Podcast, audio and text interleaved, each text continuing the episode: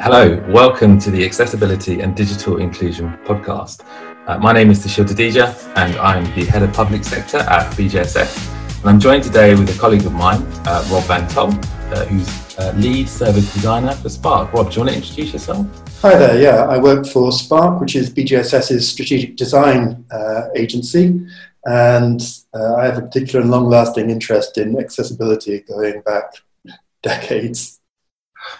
Excellent, thanks, Rob. So we do um, within and Spark, we do a lot of work within the public sector, delivering digital transformation programs, um, uh, particularly kicking off with discovery pieces of work as well, which are focused quite largely on service design. But accessibility is something that is um, a focal point throughout all of our deliveries. Um, so to kick this discussion off, um, what did Domino Beyonce and Harvard University all have in common? Well, they've all been recently subject to court cases from users who felt discriminated against because of accessibility problems on their websites or apps. So, accessibility, or rather universality, is important. Get it wrong, and you're looking at financial and reputational impacts. But what do we mean about accessibility, and what does the term digital inclusion mean? Rob, you've got lots of experience in this. So yeah. give us your viewpoint on that. It's um, it's one of those topics that's always been around and has many words and always sounds a bit hard. I often think it's, it's a bit like filling in your tax return. You know, you have to do it, you're supposed to have to do it, but you get a bit frightened by it. And the multiplicity of terms around it accessibility, accessible design, inclusive design, universal design, digital exclusion, uh, inclusion um, they're all uh, a kind of a soup that is about wouldn't it be great if everybody could just use your website, your app, your piece of software? Um, and they all come from slightly different uh, backgrounds. So, accessibility is traditionally web based, and the guidelines that we follow, the Web Content Guidelines 2.1, uh, WCAG, uh, have been maturing for a long, long, long time. Inclusive design has come from um, awareness of diversity of people uh, rather than a sort of technical website. And universal design has come from uh, an architecture led thought that we should be removing barriers uh, all over the place and has led to the things like seeing all the curbs dropped uh, on every single little road junction so that people in wheelchairs and prams and with small children can use things easily. And they all come together quite nicely because the digital and the non digital are blending themselves together in quite a complicated uh, way uh, now. And it's, you know, it's up to us to push this forward. Uh, just as you have to push your tax return forward. Indeed. So it's a very broad area, then, really, isn't it? It's it, it is, and uh, because of that, it can be a bit daunting. Mm. And in some respects, there's no sort of simple, perfect answer. You know, if you were designing a shelf system for people, you can't optimize it for both very tall people and also for very short people. And likewise, the range of diversity issues motor problems, visual problems, oral problems, cognitive problems that people have to deal with either on a permanent, lifelong, life limiting basis or, or maybe just temporarily because of injury or illness or other things that come into play. They're all re- really, really complicated and can often fight against each other. Um, which can induce kind of slopey shouldered, well, why bother kind of thing. Well, you can do a lot to make it as inclusive impos- uh, as possible. It's, it's, you know, we don't live in a perfect world, but we certainly can have a world where we haven't foolishly or neglectfully just put in barriers that don't need to be there. So it's really about removing those barriers. And the law has been pushing this for a long time. I mean, really a long time. The Disability Discrimination Act was back in 1995. You know, it's 25 years ago, and here we are still chatting about it as if it was a thing. Um, there have been more recent uh, pieces around that, the Equality Act 2010. Um, and finally, there's a slight loss of patience with the fact that this still remains something that we have to be talking about. And certainly for the public sector, um, a grace period was put in that said by the 23rd of September this year, you must make your sites, your websites, and your apps accessible to people, whether they're internal or, or external facing. So it's been a long time coming, and there's still so much to do. Absolutely. So it's, it's, it's clearly not a trivial issue, really, and it's clearly not just a well, what was a potentially a financial or reputational kind of issue. It's now law, as you say. The 23rd of September is is is quickly coming upon us. So when we talk about services, we don't just mean digital services. We don't just mean externally facing service as well, so citizen facing services. It's also internal aspects, back end systems as well. So people with working within organizations that need to have services that are accessible. Um, yeah. Can you tell us a little bit more about that? So, I mean, the fundamental drive is that it's a bit pointless making public facing things accessible if you then include, uh, exclude people who live with disabilities all their life from being able to work because internal systems are rubbish. Mm. Now, most of us know that our internal systems are substantially more inferior than any of the uh, public facing ones. You know, I, I, rarely hear anybody say, "Oh, we've got a wonderful internet. It's great." Um, most of these things are a hodgepodge of legacy and, and bits and bobs. That's all right, so long as you've taken some remedial action to make sure that these old-fashioned things that have been, you know, systemically underinvested in in many years uh, have at least a plan of action to bring them up to date and remove these barriers that can so easily exist.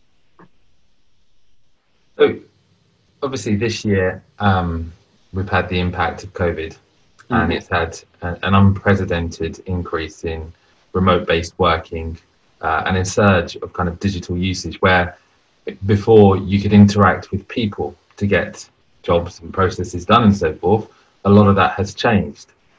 Has this made accessibility a more pertinent aspect, would you say? Oh, absolutely. Absolutely. Um, people who live with um, impairments all their lives, they're usually very good at uh, workarounds, uh, tools that they can use, people they can ask.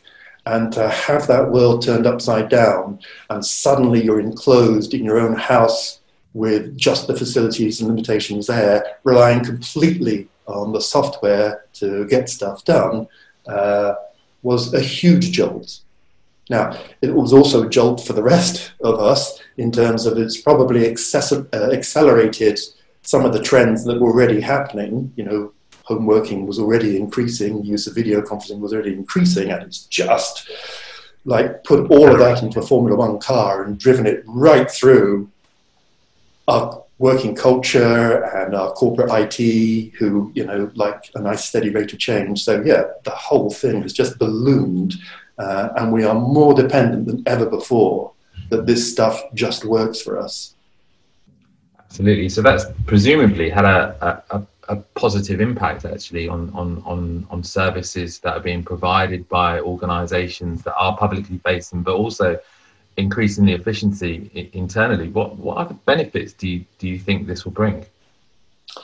Um, I think well, first and foremost, it's just changed our minds about what has to be, what's mandatory about work, and it's made remote working uh, a new normal. This is going to uh, benefit people uh, who have mobility problems mm. hugely. Um, it's also going to concentrate our minds um, because we're wholly dependent on this stuff uh, all the time. We can't exclude it, we can't ignore it, we can't fall back on our own uh, little dodges and workarounds. Uh, I'm, I don't regard myself as disabled, but I'm dyslexic, uh, I've you know had a lifetime of working Ray uh, around that. Indeed, I, I, got into this subject because computers were marvelous because they come with spelling checkers. Ah, what a joy. Um, I think we all find that a joy, by the way, Rob. um, and, and that will only be more so. Now, for some organizations, it's shone a really bright light at their practices, and they've realized that they cannot currently actually really activate uh, good digital solutions, and it's forced them to go slightly backwards. Um, my GP, as a minor example, has turned off the ability to make appointments through the NHS app because it just its own back-end systems weren't just good enough to cope with the NHS app. Uh, and so you have to, you know, kind of go back to an old-fashioned ring up uh, and, you know, press one to be slightly annoyed and press two to be frustrated and all of that kind of stuff uh, that we've had to put up with. So some people have been caught out flat-footed from all of this, and the rest of us have been stretched. Well, I think that's a good point you've got there, really, as to um, it's it's you know it's taken something like this to really to really highlight some of those gaps um, in services that are being provided. If we, if we cast our mind back to what the government digital service has been doing for a little while now, so since it formed in, in 2012, and its standard has been um, altered and adjusted um, in in a good way since since it, since it came about from from that report that Martha Lane Fox did. Um, it's now got a 14 point service standard throughout the different phases, and accessibility is an integral part of that. Um, so, how do we, as service delivery partners to the public sector, how do we embed that into our delivery practice from the outset? As clearly, it, it needs to be there at the forefront, it needs to be throughout, um, and it needs to be there when we walk away as well, for, from an enduring perspective. GDS has been um, a godsend, I think. Absolutely. Um, because you can't get stuff passed uh, without uh, going through a very formal assessment, it's really kept us uh, honest. And even ourselves as user focused people, we traditionally, I think, you know, we're nice people and we like to get on. And if a project needed to cut a corner, then, you know, we'd go, well, you know, it's suboptimal, but we'll cut the corner. Whereas now you can't. No. You have to go and get step by step inside the minds of your users. And that's not just your able bodied, fully functional, digitally skilled users, mm. it's with users who have modest or no digital skills it's with users who have cognitive or motor or other impairments that make using digital devices use, uh, problematic for them. Uh, so on, on that point then, Rob, so we, you know, we tend to, just like other organizations, perform uh, a great amount of user research um, at the at the start of the project and then as we progress as well it's, it's an iterative process where we get continual feedback I would imagine, and we've also faced before in the past, that the, the user community that we have access to um, don't have those broad kind of accessibility needs. So it's quite often the case whereby we can't assess all uh, and we don't have that broad spectrum. So how do, how do you how do we go about that whereby we don't have access to all of those users? What are the different types of approaches? How do we mitigate that? Okay, so the ideal is you go to a professional marketing recruitment agency and you ask them to find that narrow slice of people that you want to investigate uh, and speak to. And they're really, really good at working to a brief and finding those kinds of people.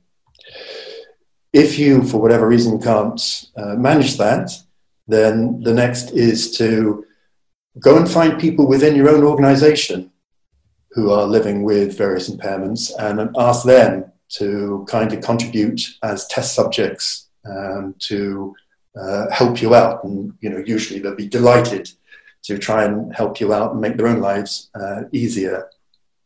Um, if there are gaps in them, um, you can role play yourself. There's a, a technique called body storming, which is uh, walking through physically the exercise that you want to do uh, and go through, whether that's just clicking through on the software screen or if you develop an app, taking that app and putting it into a real world situation where you might want to use it.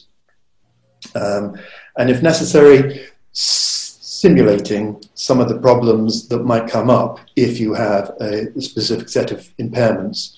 It's not a perfect exercise, but it is a sensitivity raising exercise.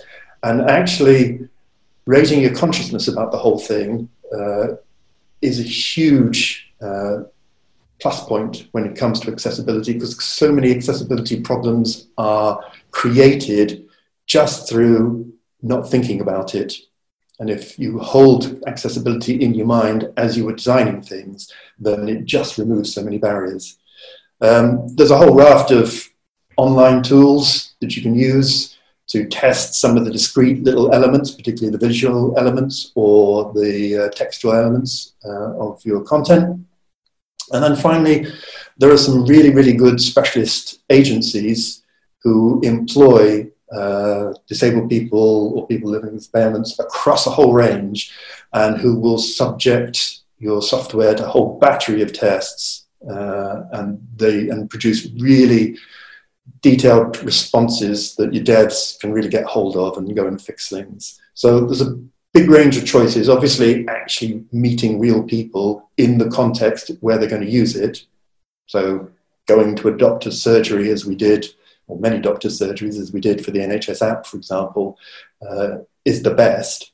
But that doesn't mean it's an all or nothing just because you can't reach those kinds of people easily.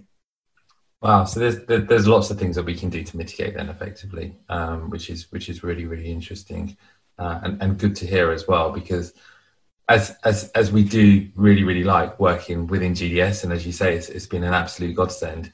It is a time it is a time bound activity uh, and and therefore you have a restricted period to undertake particular tasks and, and evidence that back as well to the assessors so that they've got um, they've got evidence to suggest that you've actually undertaken the correct level of research and you fed that into your delivery.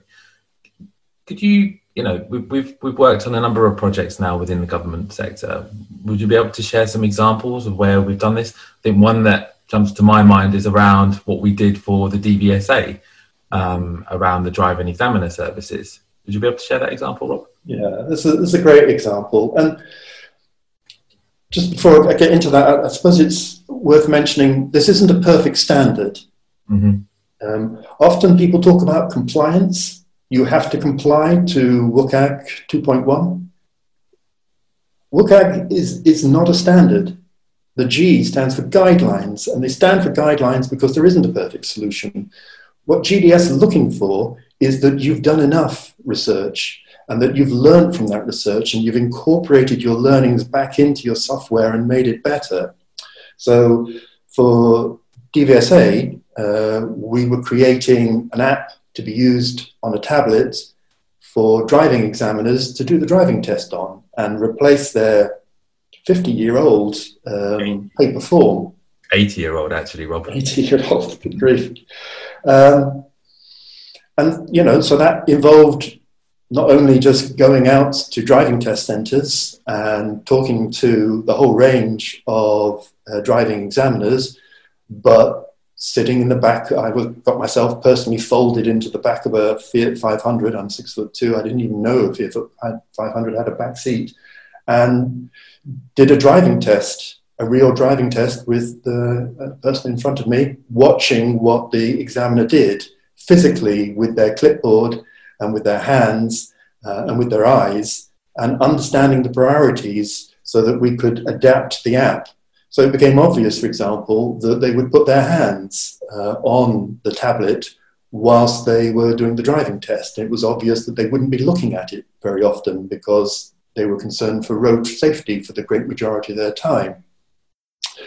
And obviously, driving examiners are just normal people, so they come in a huge range of sizes and widths and heights and all the rest of it. And some of them get pregnant. And uh, I saw one who'd um, taken a tumble and injured their hand and broken their thumb, and how they were having to cope with all of that. Uh, some are colorblind. Uh, some are, you know, dyslexic, and they do driving examiners because they don't have to write too much. So, speaking to all their concerns and listening to how they, in the real world, got round and supported themselves through whatever difficulty, major or minor, life limiting or life annoying just for a temporary time uh, was uh, really eye opening because we were changing a fundamental aspect of their whole working life. You know, it was not just here's a website. This was the central tool of how they did their job. So we spent a long time with them. Yeah, so when you talk about their job, um, my I, so I have a 17 year old son, and he he recently took his driving test, and I was with him at the at the the examination centre, and I saw the lady who was the examiner take him into the car, uh, and I saw she had the device in her hand and so forth. So I got a little bit excited because um, obviously we've been involved in that, and um, I did wait to talk to her about it until after the exam. Didn't want to interfere, and uh, so I got a little bit of feedback from her. Um, and she said that actually it's it's so much better now using using a device because it guides you through it supports the test. It means that you're not taking your eyes off the road um, in in the majority of cases and, and, and ticking boxes and so forth and looking for those particular areas on the form as well to fill in because it guides you throughout that.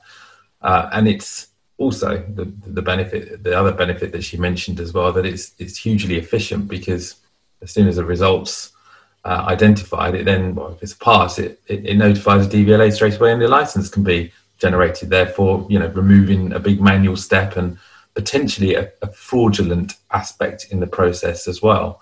Um, and clearly cut down a lot of uh, paperwork too.